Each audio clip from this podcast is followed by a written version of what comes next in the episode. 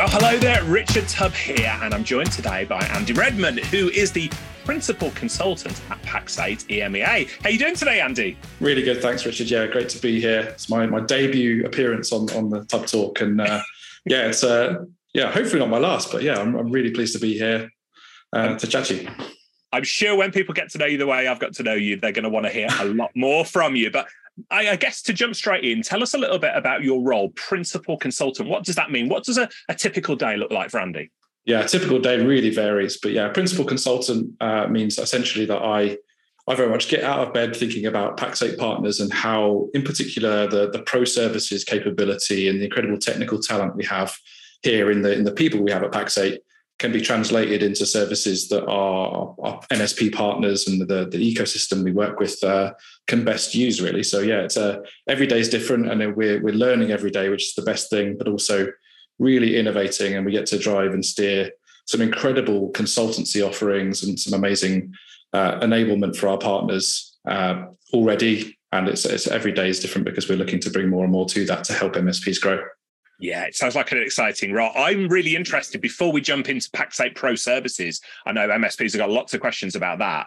What led you to this role? What's your background, Andy? How did you become a principal consultant? Yeah, great question. So before I joined uh, Pax8, it was through the acquisition of a company called Wirehive, which was the first acquisition on Pax8's global expansion now. Um, and yeah, pre Wirehive, so I joined Wirehive seven years ago before that, the, the, kind of rest is history. But uh, I think it's probably important to mention I had 15 or so years uh, of IT desktop support experience on the front lines in the trenches. Right. Everything from turning PCs off and on again through to changing keyboard batteries in wireless keyboards and things like that. Um, so, uh, yeah, lived in the trenches uh, across lots of different MSPs, value added resellers, and, and enterprise businesses as well. Uh, and I got, got fed up in my career of commuting to London, so I was looking for more and more local companies to me. So I'm based in based in Farnborough, and uh, an advert popped up for a service delivery manager job at the Wirehive team. Um, at the time, yeah, 15 years of IT, desperate to be the manager of a support team. Finally, after working working really hard to be there, and uh, yeah, within a year of being at Wirehive, it was a kind of testament to the, the kind of the culture, which is still still very much the culture at Pax8 today. But um, within a year of that, from the psychometric profiling and the analysis we do on our people, uh, the team there sort of identified that I would really excel in this Azure architect role that was coming about as we were transitioning um, to be more of a, a, cloud consultancy from from the old days of, I mean, traditionally Wirehive started in a garage as a really small MSP and, and turned into a an Azure specialist at a ridiculous scale. But um, yeah, so I, I, did the Azure architect role at Wirehive for, for six or so years. Um, and then, yeah, recently in the last couple of years or so, transitioned into this principal consultant, uh, which is essentially getting less and less technical. Although I, I still, I still a techie at heart. But, um, I was going to ask, do you still consider yourself, uh, dare I say, a geek? absolutely, absolutely. Yeah. yeah, I think. I mean, the whole company is is on a ridiculous level in terms of we're all nerds, and we we have that culture here that everyone, no, no doubt, everyone following following you is it can resonate with what that feels like. You finally feel at home and you feel welcomed, and you're you're with people that are, that are like you. And um, yeah, I have moved to the dark side, I suppose, a bit in terms of we we talk more about uh, commercial opportunity and and the, the business uh, strategy piece now. Because cloud adoption is, has changed my role from it used to be as an architect how big do you need your server to suit a solution and what's the functional non-functional requirements? Nowadays it's really around okay well how are your clients as a business going to change to adopt these amazing new data and ai opportunities or even start to use azure and understand the variable billing and all the intricacies that go with that there's a there's a more of a strategic shift that needs to be worked on so that the roles become a, a new one in terms of I don't think there's many people out there that do what I do in other disties, but um, I, I, love it. And we've carved that opportunity there because we're essentially looking to help partners with their clients grow and adapt and embrace something innovative and, and new. Yeah. Well, let's tackle something there. So you mentioned the D word distributor. Now, I know Pax8 is traditionally known um, perhaps not as a distributor as like a, cra- a cloud uh, marketplace uh, you know something along those lines. And you've made a huge splash especially in europe. There was i've never seen anticipation for you know a company like pax8 coming to europe as it did. And you, you know you're making great a number of friends all across europe especially here in the uk but the pro services team that's something that people don't know a great deal about at Pax8. So before we jump into that, tell us a little bit about what is Pro Services? How do you help MSPs? Yeah, it's a great question. I think realistically, Pax8 in the in the I think it's really important to frame it as part of what Pax8 looks to do because everyone here, whether you've come in from acquisition or a new hire into the Pax8 world, we all get up about out of bed, like I said, thinking about partners at the beginning of our day and, and looking to do the best we can for those partners. So ProServe in the context of that is us looking to combine not just the incredible software that we have and, the, and frankly the people that underpin the Pax8 platform that makes us a great distributor, but what we're looking to do at Pax8 is really push the boundaries of what a partner in that ecosystem can do for, for people who work with us. So um, more and more around the, the expertise and, and the caliber of uh, incredible architects and sub- subject matter experts that we have in the, the pro services team are just just part of that all, all up mission to, to be the best we can for our partners. So yeah, ProServe, we help people across um, modern workplace, of course, infrastructure and apps, data and AI, and, and business applications. So all four of the Microsoft key technology areas. And we help everything from strategic kind of conversations, like I said, that me and my team would get involved in around sitting around the, the board level with a client potentially and look at adoption and things like that, all the way through to then enablement, helping with migrations, uh, extending the team of the partner to be able to carry those out, but also upskilling them to be able to take that in house as well, essentially to add new revenue streams for the partners we work with and then ongoing support in terms of critical application support uh, for very specific niche cases around uh, 24 7 infrastructure on Azure that potentially the MSP can't do themselves in house. We're always looking to basically extend what they can do and, um, and work for partners and through partners, is a, is a saying I say almost every day uh, in terms of, of how we like to operate. Yeah. So let me ask you a tough question. Pax8 Pro Services, does it compete with MSPs? It's a great question, and I think it's a really important one to answer completely honest and, and, and transparently. But I could say categorically that we don't compete with any uh, MSPs or, frankly, any other partners. So if you're a partner in the Pax8 ecosystem, we essentially have a rule that we never compete with a partner if there's an opportunity there. Um, and frankly, we it's very rare that we even get into the, the topic of that because we don't sell directly to brands. We uh, we work through partners and for partners, like I said, to to basically extend the, the partners team to, to add new streams to their revenue. And uh, yeah, there's no, for example, an end, end customer of, a, of, an MSP can't go to the Pax8 website, sign up themselves. They have to be an indirect reseller of Microsoft to be on board. They have to be a, a partner of some sort, whether that's an MSP, an SI, ISV, any of the XSPs, of course. Um, yeah, you have to be in that, particularly the CSP, the Microsoft ecosystem, to be part of the what we're doing. Um, and yeah, how we help those end customers. There's lots of incredible case studies and stories of the, the end clients we've helped, but it's always been working alongside and, and with those uh, technical experts that hold those relationships at the partner level um, that we look to support. And frankly, doing anything other than that would be us stabbing ourselves in the back, right? Because it's it's an ecosystem we're building, and we know we understand channel at Pax8. It's the first lesson that anyone gets in. If they've never worked in channel before, you sit in a room for three days until you understand how the channel works so you can understand who to support and what it's all about and just the incredible like i'm overwhelmed going to industry events and things like that just how everyone knows each other it's, it's, it's awesome um, i feel bad that i don't know everyone i'm still trying to catch up from from uh, from being part of the pax8 world but um but yeah it's we're, we're partner centric and uh, we absolutely don't compete with partners just to be really clear on that Brilliant. Thank you for clarifying that and for answering so openly uh, as well, because we have seen vendors come into this space before, talk about pro services, and then they compete with the MSPs. That is absolutely not the case here. So, you know, that's that one put to rest, which brings me on to, I guess, a bit of a, a soapbox topic of mine. I'm always speaking to MSPs about focusing on their core competencies and buddying up with other companies to provide services and solutions that they can't. So you've already mentioned Azure. Uh, there's a little bit of security in there. What other type of things can uh, the Pax8 Pro Services team help MSPs with that perhaps, probably, I'm going to say they don't have the skills in house to do? Yeah, it's a great, great question. So I mentioned modern workplace, infrastructure and apps, data and AI, and business applications. Those are the four Microsoft competencies and kind of key technology areas. So we cover all of those, and we've got uh, architects, modern uh, sort of modern workplace specialists, all the way through to subject matter experts and engineers, uh, and all the support you could need to extend your team in all of those areas. And how you tap into that as a partner, obviously, is, is be on board as a partner in the first place. talk to talk to your channel account manager and work with the relationships there to to understand basically how we could help with client projects and things like that. And that can either be very much advisory calls. We, we typically do a 30 minute free advisory call for any partner that's right. just looking for help because we know people need help, right? Um, yeah. And it's not always about trying to sell something. So, um, and yeah, then when we get into the paid for assistance, it's either ad hoc project work or or even a lot of partners are choosing to work with us on an ongoing relationship where essentially it's like a retained services model where you can have access to that incredible uh, technical team and one week in, I say one week, we work on two week sprints. So one sprint, you might be focusing on modern workplace for a particular client. Then you might want to tap into some data and AI and do some Power BI training and upskilling. So there's lots of flexibility there in terms of the either the model for how you purchase those services, um, or basically there's some free tier ones as well.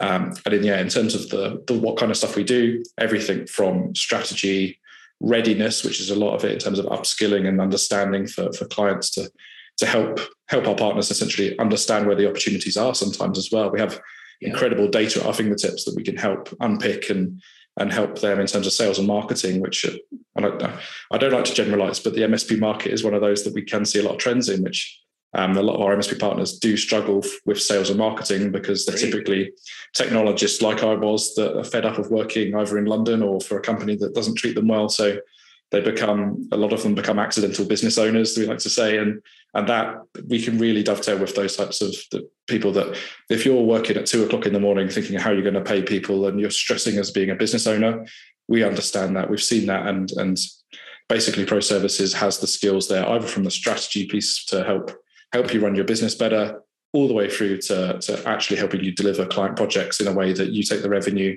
and outsource it to us whilst we upskill you and then you can take that in house either by hiring or upskilling the existing team, which is a great way because we love keeping that existing team growing and innovating. And we've got tens of thousands of partners in the Pax8 ecosystem already worldwide. We don't need to work with every single partner constantly all the time. So we're developing services that that can help short term. We can we can get involved and help and upskill and, and help you by outsourcing. Uh, we also there's, there's all kinds of opportunities there with our go-to-market team that sits side by side with pro services that will help you find opportunities in your client base using some amazing Microsoft data, um, and then we'll move on to the next partner and, and, help them too. So it's a it's a great thing to for me to be in that that as much as I'm in the dark side a little bit now that I'm doing some some pre-sales and helping partners with the the commercial side of things. It's an easy sell because we don't try to maximize our revenue from our partners. It's it's about understanding what what little can we do to accelerate you right now over a 90 day period potentially or the next 12 to 18 months yeah. and uh, and then how do we set you on your own journey to to continue that new trajectory yourselves this sounds like absolute gold, Andy. You know, I, I, you, are aware I'm a former MSP uh, business owner myself. If I rewind sort of 12, 15 years when I was running the MSP business, to find somebody of your talents and you've got a whole team of like Andy's there ready to help people. But to find somebody of your talents was really, really difficult. We used to buddy up with, you know, um, uh, senior people, uh, senior technicians to get these type of skills. But if you're a Pax8 partner, you can now come to yourselves and you've got a whole team of them available to you. That, at its simplest level, that sounds like absolute gold to me. Yeah, and it, sometimes it sounds too good to be true. That's the yeah. hardest thing with the pitch of it, right? But I think that comes from the incredible leaders not just from the Wirehive days, but the, the Pax8 team are exactly the same. And uh, they, everyone I've worked with from leadership here has been saying yes to things that possibly we couldn't do the first time that they said yes to it. So yeah. we've opened up and said, look, what do you need? Let's figure out a way of delivering on that. And that was from a tech person in Wirehive days. That was really hard because we were a small company. Every new project was something we'd never done before the, for, the, for the first time, of course. And we built this muscle that basically was completely tuned to channel that if, a, if you're a channel business trying to do things for end clients, we understand the consumer driven digital landscape that your clients, although they're SMBs, they're competing with the expectations the enterprise set. So someone incredible like Jeff Bezos will come out and decide to start a bookstore. And that bookstore now sets the precedent for e-commerce everywhere. And for the local independent stores on the on the high street that need need IT support and need that guidance, our partners are now fighting with Jeff Bezos on delivering incredible digital experiences for really small stores that that don't don't have that capability. And that's just picking one one particular niche and one industry, right? But yes. such such a such an issue there. And I'm I'm to blame personally because I'm one of those demanding consumers. I expect same day delivery, and I won't go to a petrol station unless I can pay on my app rather than go in the kiosks stupid things that we get uh, we get tied into these days. I'm exactly the same with you on that one. It drives things forward, which which brings me to an interesting point. Actually, if we cast our minds back to March 2020, I think it's a month that everybody's going to remember for the rest of their lives. Yeah. But from a managed service provider uh, perspective, of course, it's what I now refer to as the great working from home rush. So the pandemic hit. Every uh, MSP's client got in touch with them and said, can you enable us to work from home? Can you enable us to remote work? I even heard some MSPs, the clients came to them and said, can, can you flick that switch on for the cloud thing so we can, oh, yeah, we'll just do that for you. A very stressful time. But if we fast forward to now, there was some real good coming out of it, wasn't there, Andy? Because a lot of uh, um, small businesses, a lot of organizations, full stop, sort of caught up with what you, I, MSPs have been talking about for a long, long time. They sort of got with the program, didn't they? Uh, for what yeah. word? And and specifically now, you know, fast forward to today, MSPs are, are, experiencing this glut of opportunities around what can best be termed as digital transformation. So we've already mentioned one, uh, a couple of D words now, and we're, you know we're playing buzzword bingo. But what does digital transformation mean to you, and what should it mean to MSPs?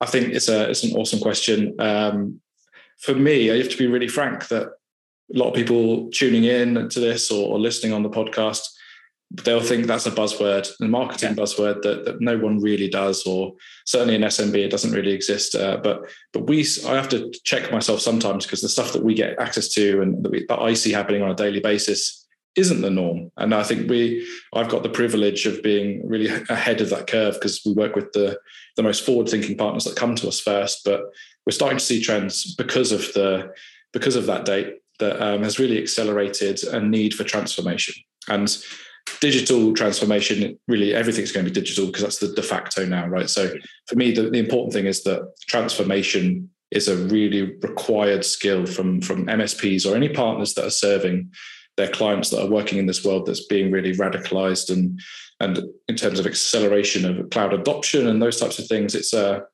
it's a really difficult world to operate in unless you're able to, to have that transformation ability. So for me I think one thing is about, about becoming a strategic partner uh, in terms of uh, a strategic advisor that can that can really be there for their partners to to right. deliver on what they need and also consult them on things that they don't know they need. I think that's the the, the biggest thing for me. A strategic advisor to the next step is really understanding things that your clients haven't yet asked for uh, and piecing together solutions there to really consult them like lots of great MSPs do the technology strategy and and maybe like a technical director as a service type type type services. Yeah, those are the ones that are really going to lead the way in terms of how digital transformation can can impact change. And I think uh, Lamar, one of the, the consultants here, coined a phrase um, uh, a couple of weeks ago in one of our launch workshops for pro services that was for for an MSP to survive, your clients now need to thrive. Yes. And I think that's a really, really nice kind of way of putting it that it's uh it's not just about being good yourself now. You need your clients to be doing incredible work in their industries and really be client centric to, to, to survive and not lose that business to another MSP because there's such a accelerated growth, uh, growth and rate of change at the moment. Yeah, I think there's an element there as well that you, as an MSP, want to become the business that demonstrates to clients, this is how it can be done. I remember when I was running my MSP business, Andy, you know, we used to use electronic signatures and uh, things of that nature that clients it just weren't commonplace. And by using those technologies, the client would then say, huh, that's interesting. How could we use that ourselves? So we actually turned ourselves into the business that our clients wanted to be like uh, as well. Could you give us some examples of how the pro services team have helped an MSP? No names necessary, but with maybe a specific digital transformation project. Yeah, I mean we've we've worked with all kinds of projects. I think I can name one name just to just sure. to pick, pick on someone because we've done a case study not too long ago with Single Source ICT. So the guys at Single Source um, are one of the early adopters of all of the pillars of pro services. So they've really set an example of um, some partners come to us and say, well, I don't really do Azure or you know, I, my, my bag is just modern workplace and I, I, get involved in a bit of SharePoint and Intune and some other things, but Azure's not quite there for us yet. And actually, Single Source saw it as an opportunity to, to flip that on its head and actually use us for all the things that they couldn't do. So um, we've done some amazing work with them, a number of different clients um, over kind of a 18 month period or so already. And they, um, like I say, have used us across things like SharePoint migrations. There's a data and AI project where we've come in and we've done some discovery for, for things like Power BI and that type of work for their clients, and, and some Azure migrations and things, as well as the modern workplace stuff that traditionally they would focus on. And mm. what that's allowed for them is for them to, to deliver uncompromised quality on the services they provide to their clients, adding additional kind of strings to their bow in what they can offer. And do it without any kind of additional risk of, of letting the client down. So it comes back into that Pax8 message where I'm going to be put to the test here. I'm, I'm putting myself up on the spot here, but we help you save time, reduce risk, and make more money. And yes. that that really comes to comes to light in the process of offering just as much as the platform, just as much as partner support and everything else we have here.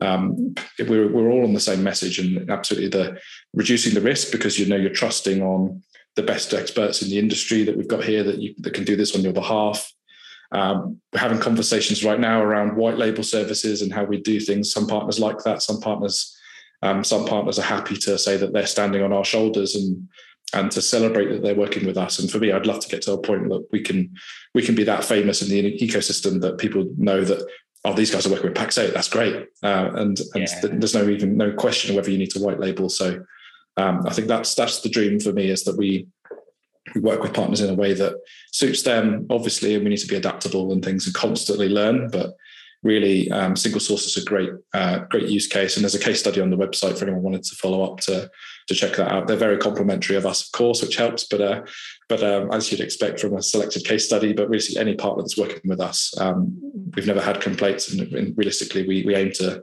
completely delight them and their customers by tailoring everything we do to whatever they need from us and really understanding their strengths and weaknesses so we can dovetail yeah. and, um, and pick the best services in the team. Um, because our team, um, in terms of architects these days, not only is there a skills gap and it's, uh, difficult to hire these kind of roles. We've seen the absolutely the CompTIA CompTIA report recently last year around the digital skills gap and difficulty with hiring. Um, we, we specifically with the retainer services, you don't need to hire these people initially until you've got that kind of that that muscle built within your clients and how you operate as an MSP. So you can use us for a project. You know, if it doesn't suit the internal team and they didn't like it, then chalk that up as a mistake and move on to something else. But realistically, what we see is um, the upskilling and onboarding of these new types of services um, really growing what a partner's capable of. Yeah. Um, and uh, it's uh, yeah, that helps them do that digital transfer piece, digital transformation piece even more because they can really back that up that they're they're strategic advisors and can deliver on all these amazing things too. Yeah, makes so much sense, and I'm really excited about this. So, long-time listeners of TubbTalk, uh, you know, people who've watched my videos and that will see me get visibly excited about this concept of buddying up with other companies to provide services uh, you know that perhaps you don't have the resources you don't have the skills in house every msp that i'm speaking to has a challenge with recruitment getting you know good quality people in so this right here is a really good answer to to to the problem that you're experiencing my msp was built off the back of this type of uh, partnership. So I cannot recommend it enough. Andy, Single Source IT was it the uh, the company that you mentioned? The Single Source ICT, yeah. Where are they based? Um, are they a UK sure. based MSP? Yeah, UK based. Yeah. UK based MSP. We'll include a link to that case study that you mentioned in the show notes uh, for this uh, show as well. So, and also the CompTIA report that Andy mentioned. So, we're mentioning a lot of resources here, Andy. I want to make sure if somebody's listening to this or watching this while they're out for a walk or, or, whatever, uh, they don't have to be scribbling notes down. We'll, we'll make sure it's, but I think for MSPs listening as well, it's really important. Uh, if you're trying to get your head around, well, how can this type of service help? Go and have a look at the case studies. Go and have a look. Speak to your peers who are using these services already to understand how you can be using it to make your life easier, to make more money. Talking of making life easier, I wanted to ask you a specific, more of a, a cybersecurity geeky sort of question.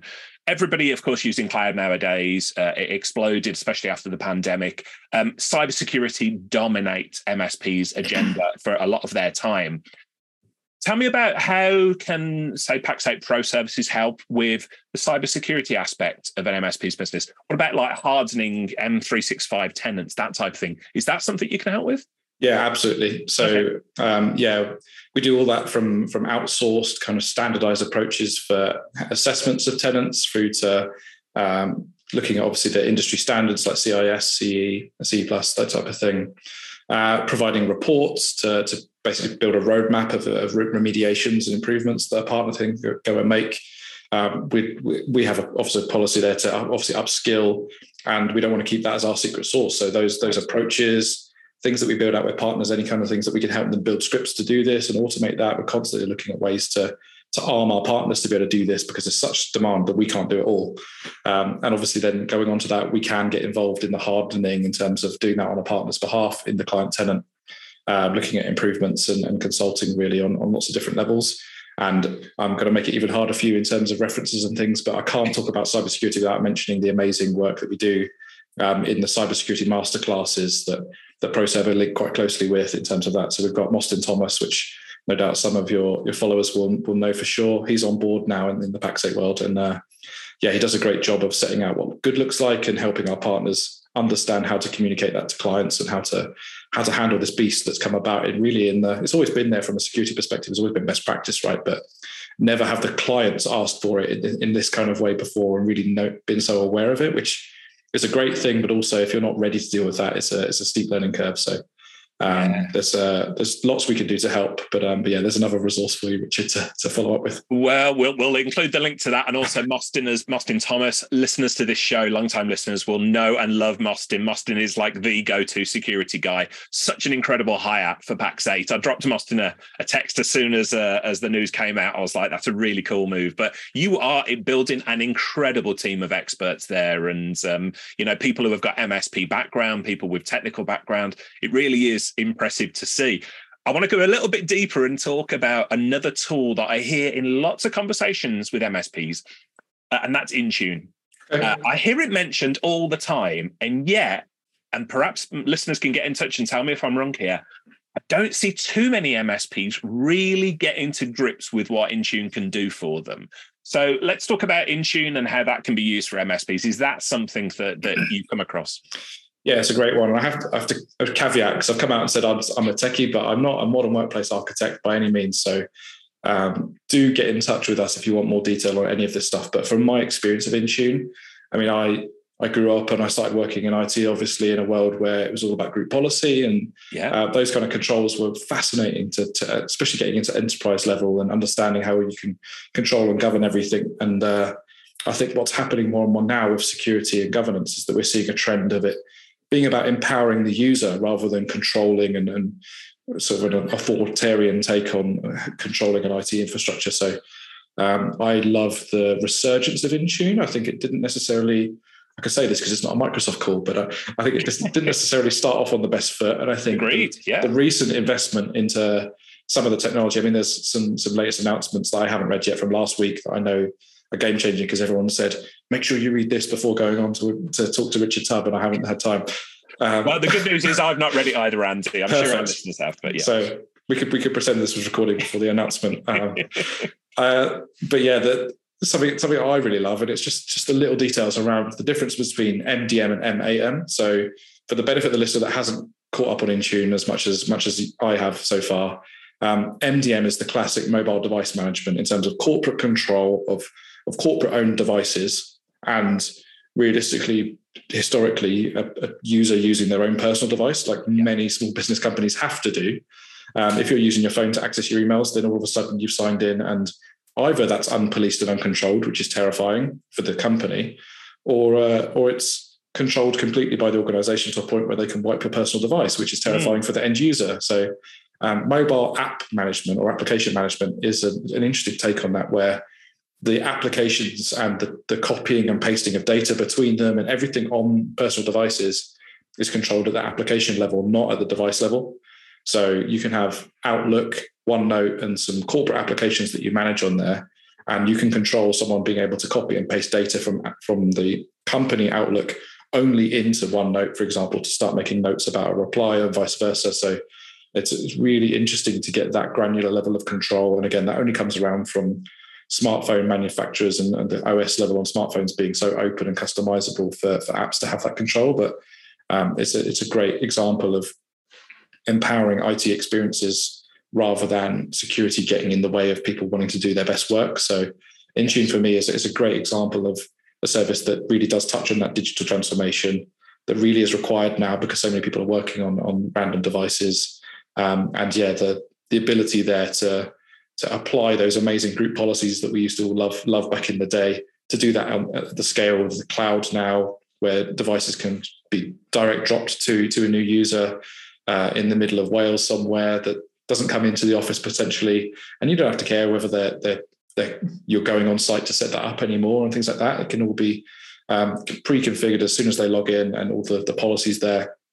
But yeah, for me, it gets really exciting when we start talking about personal devices and uh, not giving up control while still having the the trust that everyone needs from a baseline uh, from from security policies there. So yeah, um, and I, I, think Josh told me to say that um, Josh, our um, solution architect on my workplace, that even the Mac, um, the the Macintosh kind of support there is much improved these days for Apple devices. So um, he thinks there's lots of legacy feelings going around. Uh, yeah. Generally, I think um, if you haven't caught up with it yet, then then give it a go.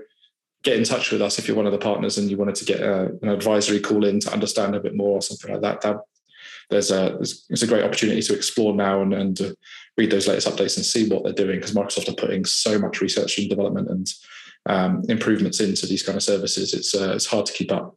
Yeah, absolutely. I would go as far as to say if there's one thing, one action that people take listening to this, uh, coming out of this call, is to to do that, to get in touch with you and say, okay, can you uh, educate us a little bit more on the opportunities with Intune here and uh, with the mobile devices and that, because it really is a growing area let's we we beat Microsoft up a little bit there. let's be nice to Microsoft now. And I'm, I'm joking, of course, but other uh, technologies that I'm seeing really sort of uh, uh not take hold yet, but the excitement and the potential uh, for them taking hold with MSPs. Azure Virtual Desktop, uh, Windows 365. Again, I don't see a lot of MSPs grabbing hold of those technologies just yet, but I sense there's a huge opportunity there. Uh, and perhaps they're not doing it because of the complexity of the deployment. So, can you talk to me from from that perspective, Andy, what you're seeing in the marketplace and how MSPs can can utilize those technologies? Yeah, I think um, there's going to be another link for you to send with this as well. But um, I think we'll, we'll work our way around there. But there, there's a massive amount of complexity with Azure. I mean, I, I was thrown into the Azure architect role that we hadn't done before previously, sort of six or seven years ago. And um, I had, at that point, I was single point of contact for Microsoft and CSP and Azure and everything that we did. So um, I've been there and I've faced that kind of um, learning curve myself firsthand. So I feel your pain. Anyone listening that's um, really struggling to grasp Azure and how it works and how to cost it, frankly, is mm. the first place you start and normally the first hurdle. Um, it's a it takes time to get to grips with it, and particularly it, it's not going to align with most of the MSP's business models in terms of charging per user for services that are fixed price per month. Um, it's very much there's pricing online that everyone can go and see from Microsoft in terms of how much it costs. Yet um, the ability to bake in margin and, and other things on top of that is is a challenge for MSPs to understand where. And there's no, I'd love to say I've got a silver bullet answer uh, in terms of how to approach it, but I think it depends per per partner and per client really in terms of what you need to do there. So there's a 90 minute or so webinar that I did, which is on Azure demystification with our principal architect on Azure, Jacob Maguire.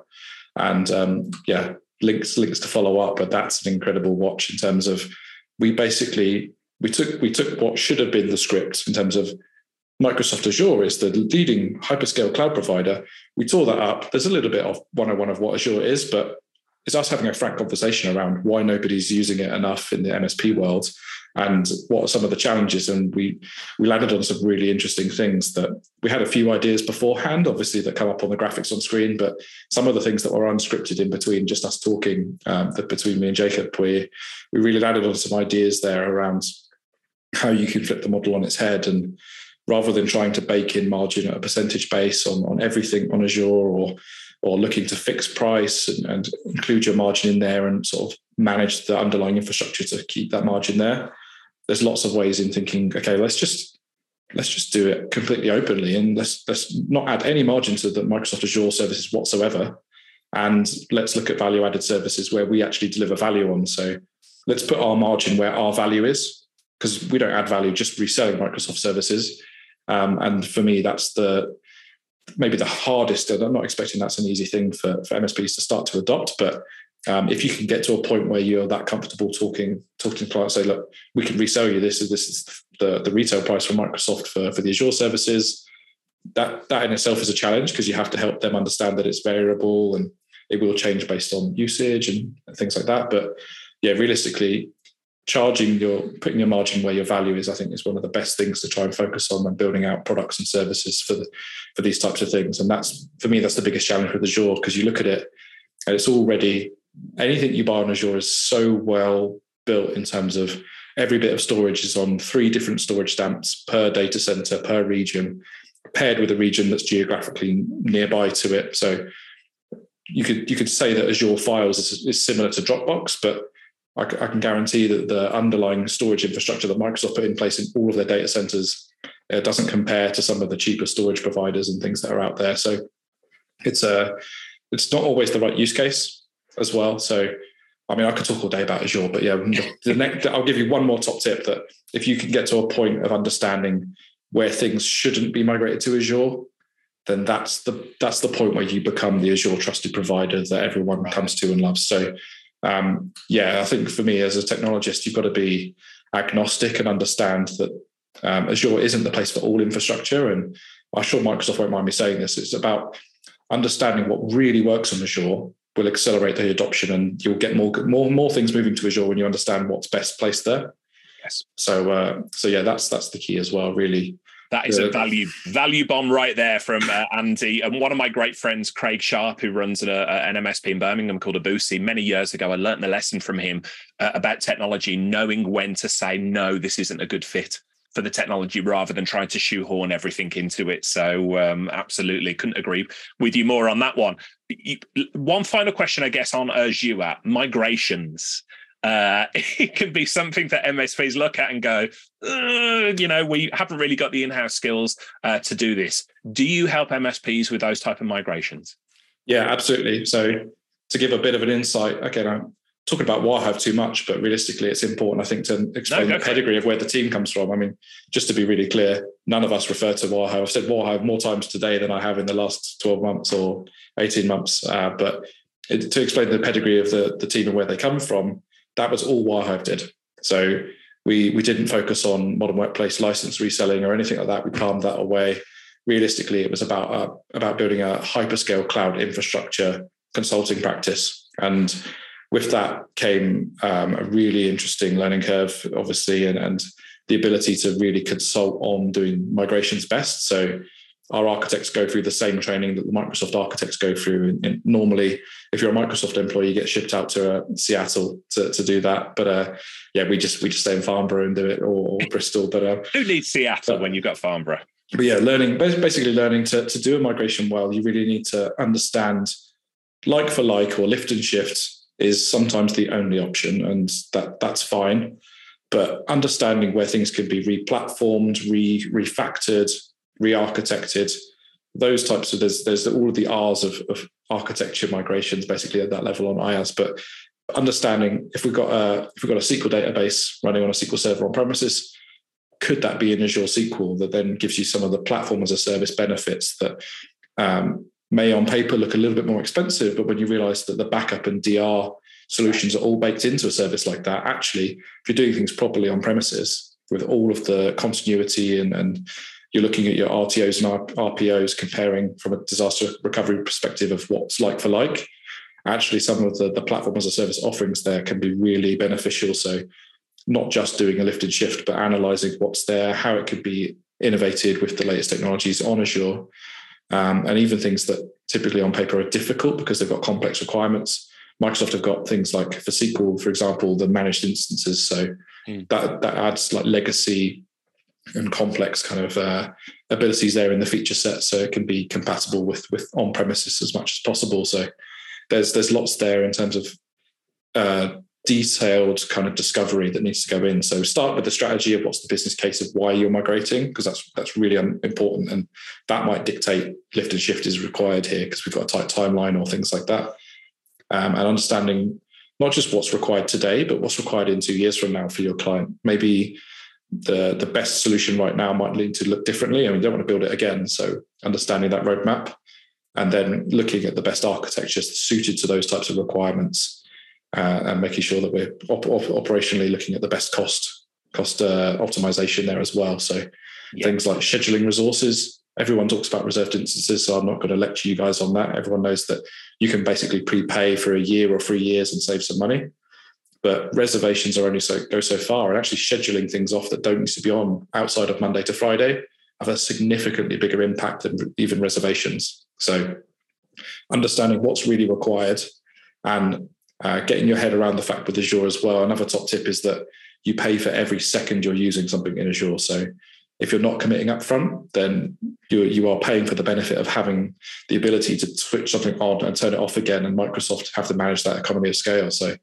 yeah. Um, looking at what could be switched off or scaled down when you're not using it should be the starting point when you're putting some infrastructure in Azure. You shouldn't ever, ever have a VM running for the full 744 hours per month, uh, flat out at the spec that you need.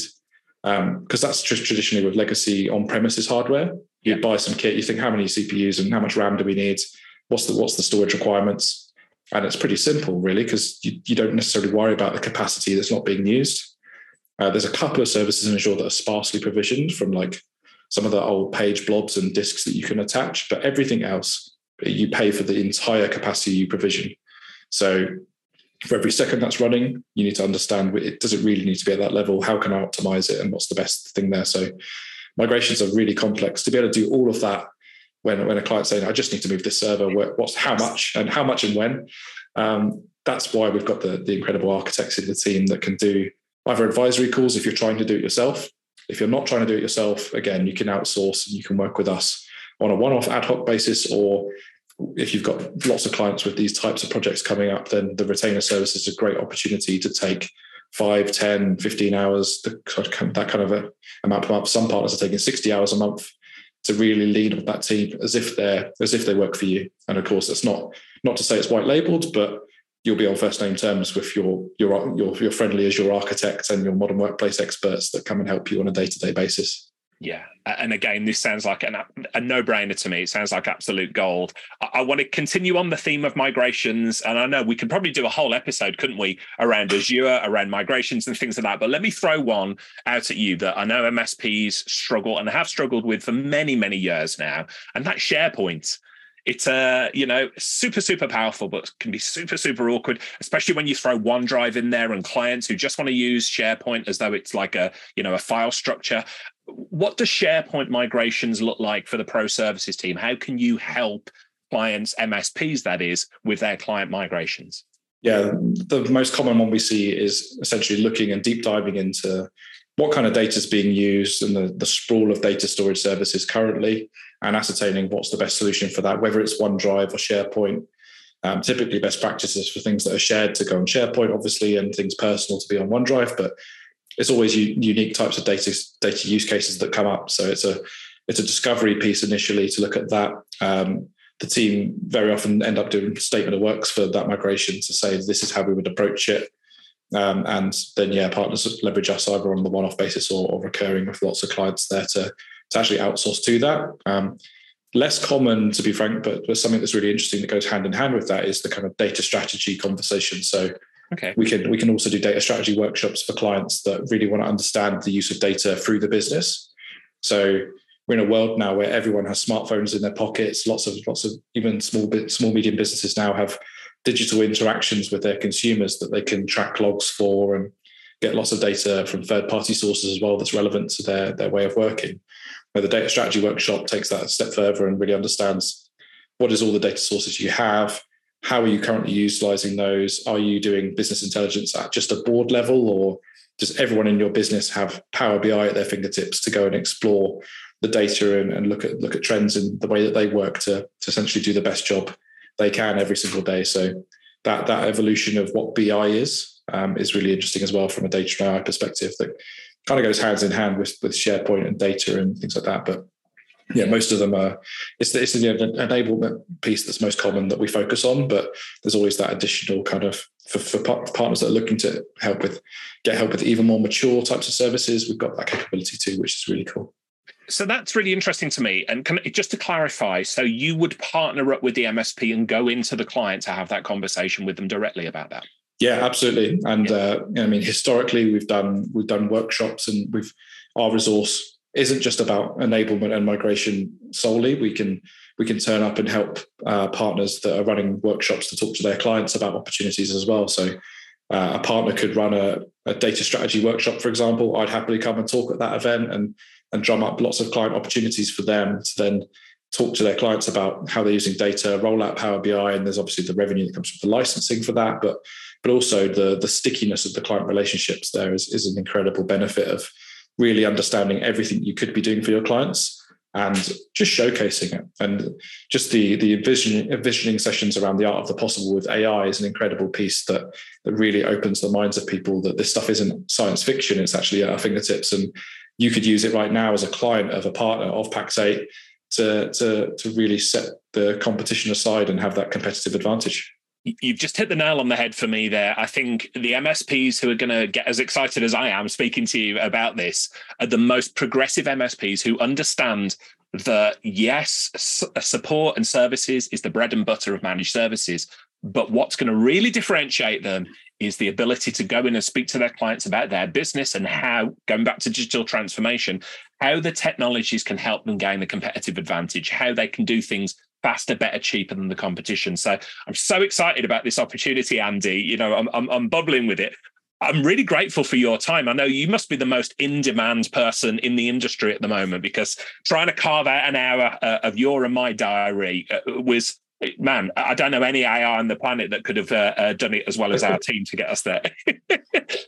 And so I'm very conscious of your time. Before you go, though, I've got to ask you a personal question. Okay. I heard this rumor is it true that you once flew a plane upside down over Stonehenge? Yes. Um, so yeah, Pax, more. Pax8, we have our, our, kind of a ritual where we have to do an interesting or weird fact uh, that no one's heard before, and you end up finding some really, um, really specific, weird, and interesting facts. Some morbid as well, but um, but yeah, I think one of my original interesting ones was yeah, I did a my sister bought me an uh, aerobatic flying lesson. I love love planes. I grew up in Farnborough and born and raised there, so aviation is a massive interest of mine. And um, yeah, I went to um, Andover, the Thruxton circuit there, and there's a chap that has a Slingsby Firefly. Um, does aerobatic lessons, and uh, he says, "Oh, I love taking people over their houses and where they, where they live." So uh, I said, uh, "Yeah, I live in live in Farnborough, and obviously being an international airport with lots of private jets coming and going, near to Heathrow as well. The guy, the guy face kind of drained and said, "Well, we can't go over your house. That's a, that's a that's a non-starter. How about Stonehenge?" So uh, so yeah, we went to we flew over to Stonehenge, which wasn't far from there by pl- by by plane, of course. Um, and yeah, I absolutely loved it. I flew flew the plane from start to finish, took off and land. I don't have a pilot's license, but I've done enough lessons that I can get by. I don't know any of the complex controls, but I can, I can hold the stick and I can I can get by. And uh, yeah, we did some stall turns literally over Stonehenge. So we're up wing over, stall turn, and looking down, and there's there's the stones right beneath us. It was a pretty incredible experience. Uh, that's, yeah. that's amazing. And, and, just to be clear, I want to clarify. So, if MSPs want to partner up with Pax8, that's not part of the onboarding process, is it? They don't have to fly with you upside down over Stonehenge. Absolutely not. But if they if they're interested, I, I, mean, I've joked that we're going to take people into space as a PR stunt for marketing. A part of our where business goes big kind of space themed campaign. I'd love to. I'd love to transform a partner that goes so well in terms of the the, the transformation that we do that we yeah we can book some Virgin Galactic flights and literally take them into space on on on that. But um wow. yeah, let's let's see where I get with marketing on that one in the future. But um you heard it here first, people. Uh, Virgin Galactic flights for Pax8 customers. We'll see where that one goes. But on a more serious note, for, for any MSP who isn't a Pax8 partner yet, how easy is it for them to sign up? What would you tell them to do next? Yeah, anyone that's not signed up, I mean, there's there's so many resources that are going to be attached to this. But if you Google or if you're like me and you're trying to get early access to ChatGPT in within Bing, maybe you've got Bing enabled now. Um, if you if you use a search engine for get started with Pax8, that will take you to the sign up page as generally the first result on that search. Um, it takes no time at all to sign up. There's absolutely no obligation whatsoever. So you get access to all of the platform and Pro Services is a team that works with any Pax8 partner that's signed up. So you don't have to move everything across tomorrow. You can start with those advisory calls and start speaking to the incredible team that we've got around us here to to really to really make that decision to help you help you get that across. And if you let them know, I was, I was almost saying with a winking face that let, let them know I sent you. But um, if you mention that you're interested in Pro Services part of that sign up process, the amazing cloud generation specialists that onboard new partners will tee us up so one of the team can talk you through it there and then straight away rather than waste your time if you if you really need to hear any details that we spoke about today. Essentially we're people people. Um, and I, I, one more resource for you to send out. I'm, I'm please yeah. Your team are going to be even busier than trying to book our calendars here but um, there's a, a, there's something that's amazing that we do for for people that haven't yet signed up to Pax8 is our launch briefing. So anyone oh, yes. can go and register for that. And depending on whether you're wherever you, where you are in the in the in region now that we're expanding into here that, I, that I'm in. Um, we've got the the full English version of that on the 27th of April, or if you like your launch briefings uh, continental style, then we've got the the 26th of April, the day before. We've got the uh, the EU launch briefing as well, and that's uh, a good chunk on a half a day session going through everything to do with Pax8. Um, all the Pax8 experience stuff that I, I love, but I don't get the time to talk about enough. Um, yeah, they'll cover all of that, and it's a it's a great intro to, to everything else that we can do. If you haven't signed up yet, that's probably the best place to start. Agree. And you really are making waves with those. You know, I, I promote them to the MSP uh, community out there. They sell out super, super quickly. So these, this is not like uh, you know a sales pitch or sales patter or anything. This is really valuable content as well. So uh, if you if you uh, can't get one soon, keep an eye uh, on the Pax8 website, and uh, there will be another one coming up at some point in the near future.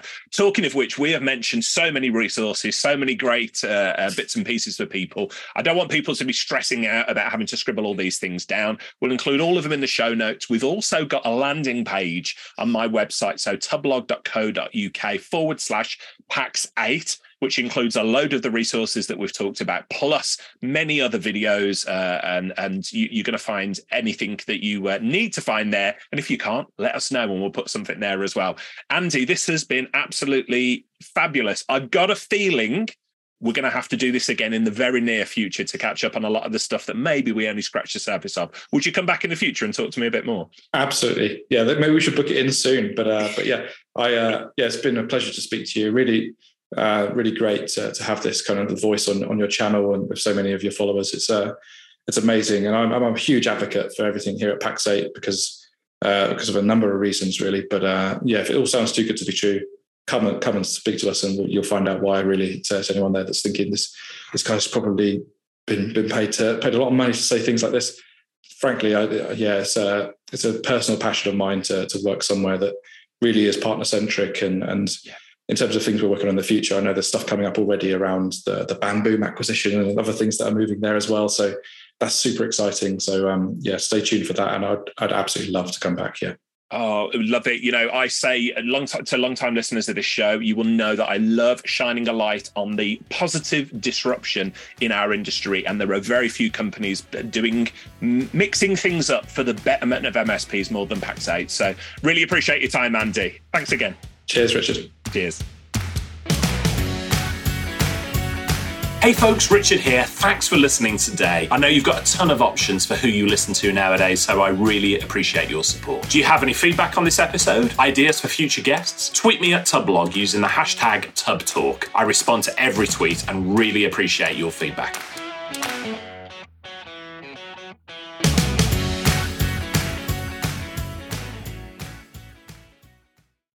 Team, this is Richard again. Just one more thing before you take off, and that is MSP Insights. Now, every Tuesday, I share my thoughts on the business of IT with you, the managed service community. Thousands of managed service providers already subscribe to MSP Insights. It's easy to sign up, easy to cancel. MSP Insights is basically a short email from me every Tuesday without fail with advice on growing your IT business, plus cool resources I found, discovered, or started exploring that week. It's kind of like my diary of cool things and often includes articles or books I've read, tools I've discovered, and events I think you'd be interested in, often sent to me by my friends and TubbTalk podcast guests. So, if that sounds fun, a short, tiny bite of MSP goodness every Tuesday, and you'd like to try it out, just go to go.tubb.co forward slash Tuesday. That's go.tubb.co